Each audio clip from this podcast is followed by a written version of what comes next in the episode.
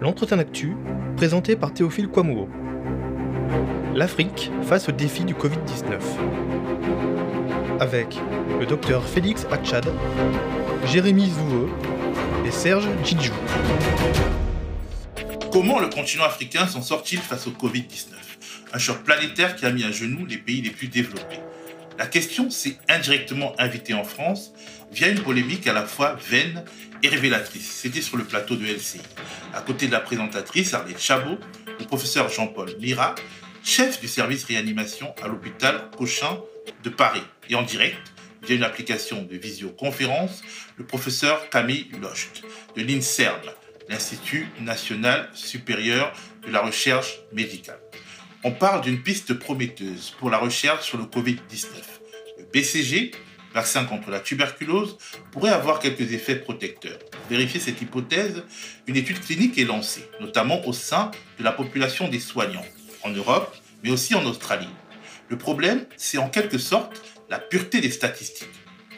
Comment connaître l'impact spécifique d'un vaccin au sein d'une population qui a déjà intégré les mesures barrières? C'est en tout cas la difficulté qu'explique Camille Locht quand, soudain, son interlocuteur semble dire « Eureka ». Si je peux être provocateur, est-ce qu'on ne devrait pas faire cette étude en Afrique, où il n'y a pas de masque, pas de traitement, pas de réanimation, un peu comme c'est fait d'ailleurs pour certaines études dans le sida, où chez les prostituées, on essaye des choses parce qu'on sait qu'elles sont hautement exposées et elles ne se protègent pas. Qu'est-ce que vous en pensez? Vous imaginez l'effet provoqué par ces propos en Afrique, dans les diasporas africaines et bien au-delà. La tonalité générale est la même, les Africains ne sont pas des rats de laboratoire, et le dénuement de leur peuple, le dénuement de leur continent ne saurait être une opportunité pour des pays riches qui sont, au demeurant, les plus touchés, les plus fortement impactés par l'épidémie, du moins pour le moment. Le plus grave dans cette polémique aurait pu être évitée. Ce n'est même pas le cynisme de son initiateur, ce sont les conséquences potentielles sur le terrain où elle a déjà réveillé de vieilles angoisses et alimente le robinet d'un complotisme dangereux pour la santé publique. Un exemple avec cette vidéo d'une prétendue infirmière d'origine ivoirienne vivant aux États-Unis. C'est ce qui est en train de se faire en ce moment. On est en train de préparer des stands pour vacciner les Ivoiriens par voie nasale. C'est ce qui va se faire. Oui, parce que si les Ivoiriens voient la piqûre, ils sauront que c'est le vaccin. Ils vont dire non. On préférera, soi-disant les dépister par voie nasale, leur donner ce vaccin par voie nasale. J'ai pris ça. J'ai pris Covid. J'ai pris Covid. Où je suis là, je suis en train de me soigner. Mais je me soigne comment? En bonne africaine, j'aime mon gingembre. J'aime mon citron. J'aime mon, j'aime mon miel. Je me soigne comme ça. Je fais mon inhalation par chaleur et ça va.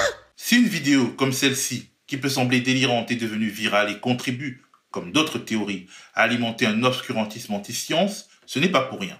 Par le passé, et même dans un passé très récent, des scientifiques, des chercheurs occidentaux se sont permis tout et n'importe quoi en Afrique. C'est ce qu'explique Félix Atchadé, médecin spécialisé en santé publique et en éthique médicale qui travaille entre la France et l'Afrique de l'Ouest. En Afrique, ces 20 dernières années ou 30 dernières années, on peut citer par exemple une étude qui a eu lieu, qui a été faite par le laboratoire Pfizer dans le nord du Nigeria lors d'une épidémie de méningite. Cette étude a enrôlé des enfants sans le consentement de leurs parents.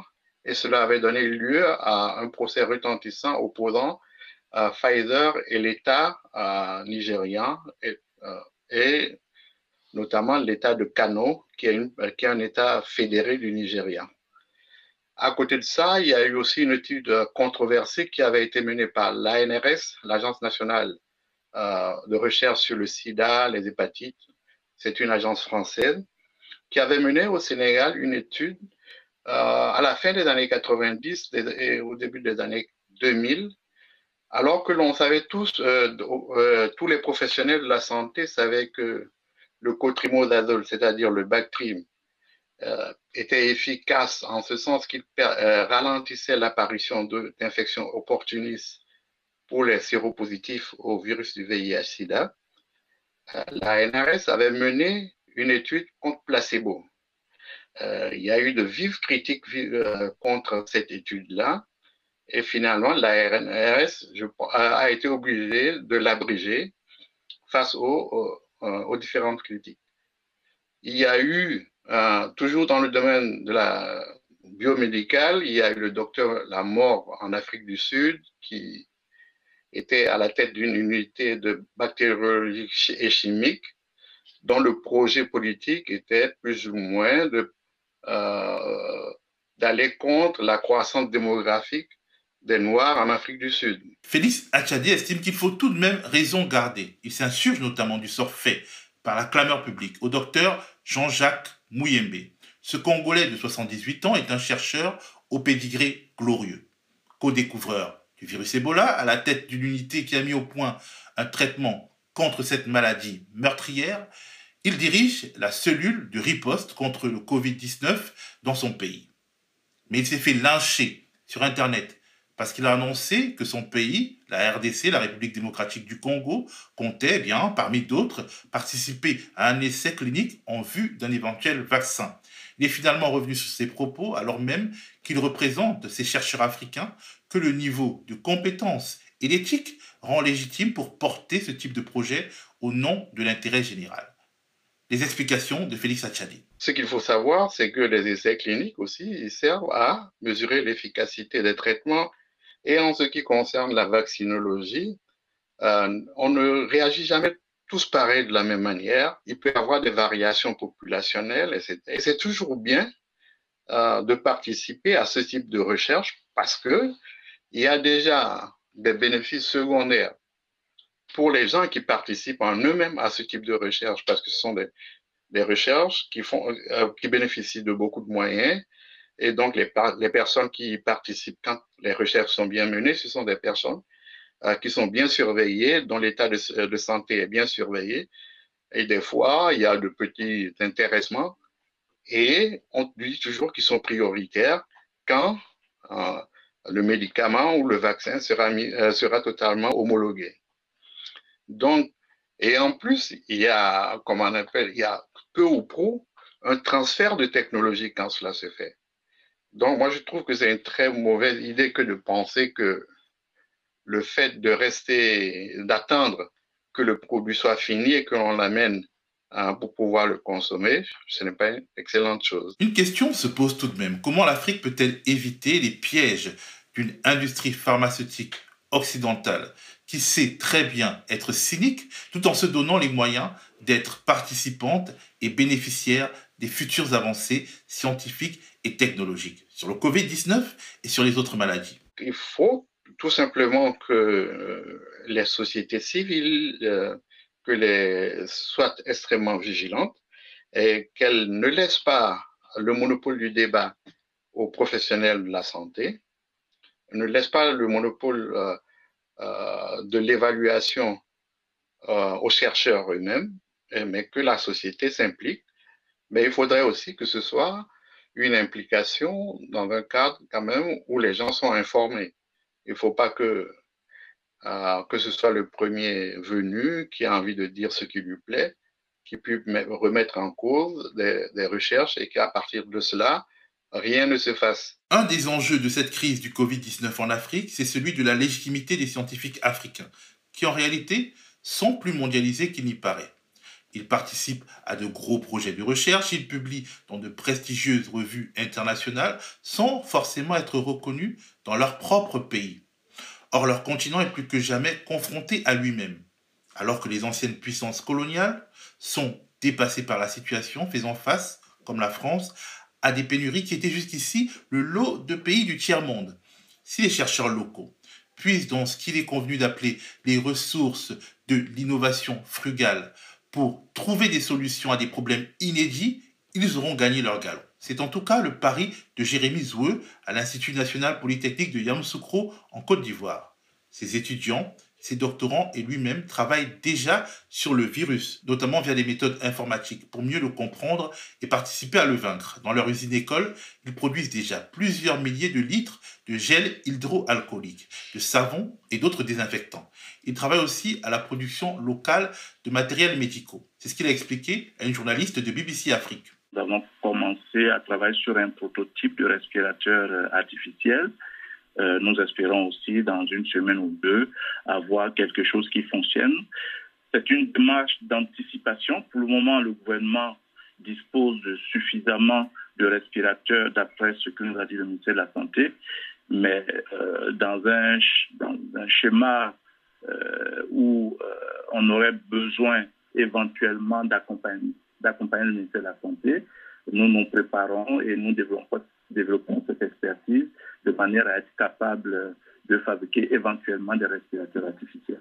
Ce n'est pas le modèle commercial avec tous les capteurs qu'on connaît, mais on est tout à fait capable de fabriquer un modèle qui peut être utilisé en urgence. Et est-ce que vous avez une idée de la capacité de production que vous avez ? Pour le moment, non. La première phase du travail, c'était déjà de montrer qu'on était capable de le faire. Et puis, nous allons voir la disponibilité des équipements. Et c'est en fonction de cela que nous allons pouvoir dire à quelle cadence le nombre que nous serons capables de fabriquer. Au Cameroun, l'équipe de Serge Ndjidjou, qui travaille à l'université de Tchamp, une ville moyenne à l'ouest du pays, vient d'achever le prototypage d'un portique désinfectant tournant à l'énergie solaire. Il nous explique pourquoi un tel dispositif peut être adapté à la lutte contre le coronavirus dans cet environnement particulier. 67% des logements sont insalubres à Douala et Yaoundé. C'est-à-dire que même y confiner les gens pose beaucoup de problèmes parce qu'il n'y a pas d'eau courante, parce qu'ils sont plusieurs dans la même chambre, parce qu'ils n'ont pas de cour à eux. Donc la cour commune, c'est pratiquement le trottoir, ainsi de suite. Et la seule arme, c'est des gestes barrières classiques qu'on connaît, c'est la désinfection. Ça se fait manuellement devant toutes les enceintes, mais avec plus ou moins de rigueur, parce que les gens sont désordonnés. Nous pensons qu'avec un portique de désinfection, qui serait un passage obligatoire, devant certains lieux publics, agences de voyage, marchés, églises et consorts, on pourra, par ce biais-là, obliger tout le monde à avoir une désinfection. Ce n'est pas une solution miracle, mais ça participe avec d'autres gestes barrières de la lutte. Et dans le contexte africain, c'est quelque chose qui nous a semblé pertinent. Serge Ndjidjou n'en est pas à son premier essai en matière d'innovation frugale et locale. Il y a quelques années, alarmé par les nombreuses morts de bébés prématurés dans les hôpitaux, son équipe a conçu une couveuse bon marché, notamment destinée aux centres de santé ruraux qui n'ont pas les moyens de se procurer les produits hyper technologiques venus d'Occident et d'Asie. Sa couveuse est un succès et lui a valu de nombreuses récompenses internationales. Il raconte la genèse de ce projet qui pourrait l'aider dans sa volonté de construire à moyen terme des respirateurs pour les hôpitaux de son pays. C'était absurde qu'il y ait une telle pénurie de couveuses. En se rapprochant des hôpitaux, on a tout de suite compris le problème. On voyait des rebuts partout. Dans tout le Cameroun, il n'y a pas 100 couveuses fonctionnelles, mais il y a des tas de couveuses au rebut. Donc il y a un problème de maintenance, il y a une indigence énergétique qui fait que dans beaucoup d'endroits, on ne peut même pas utiliser la couveuse qui vient de l'Occident. Là où on peut utiliser l'énergie instable, fait disjoncter les cartes électroniques et personne n'est là pour le service après-vente.